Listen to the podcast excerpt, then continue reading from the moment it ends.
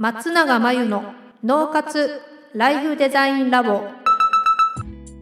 松永真由の脳活ライフデザインラボをお聞きの皆さんこんにちは。メンタルコーチの松永です。この番組では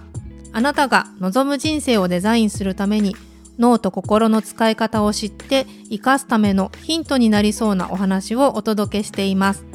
週に2回月曜日と木曜日に配信中のピンポン Q&A のコーナーでは日常生活やビジネスでよくある悩みや松永が主催している内観力養成ライフデザインオンライン講座で寄せられた質問などにお答えしていきます。今日のご質問です。お金の使い方や付き合い方をうまくなりたいです。何かコツはありますか？ということですね。使い方や付き合い方をうまくするためには今自分がどういう使い方付き合い方をしてるかっていうのをまず把握するのが第一歩かなと思います。例えば自分が普段使ってるお金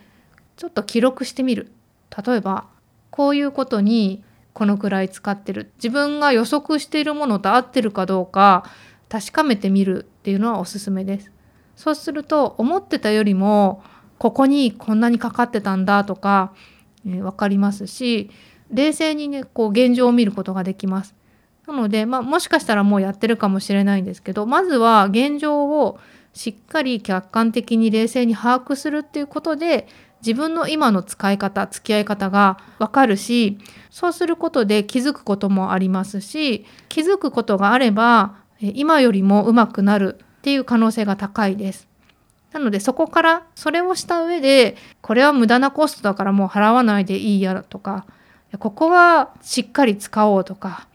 そういうふうにあの判断しやすくなるのでお金との付き合い方をうまくなりたければまずはお金との付き合い方を見直そうっていうそんな感じですかね。以上ピンポン Q&A のコーナーでした。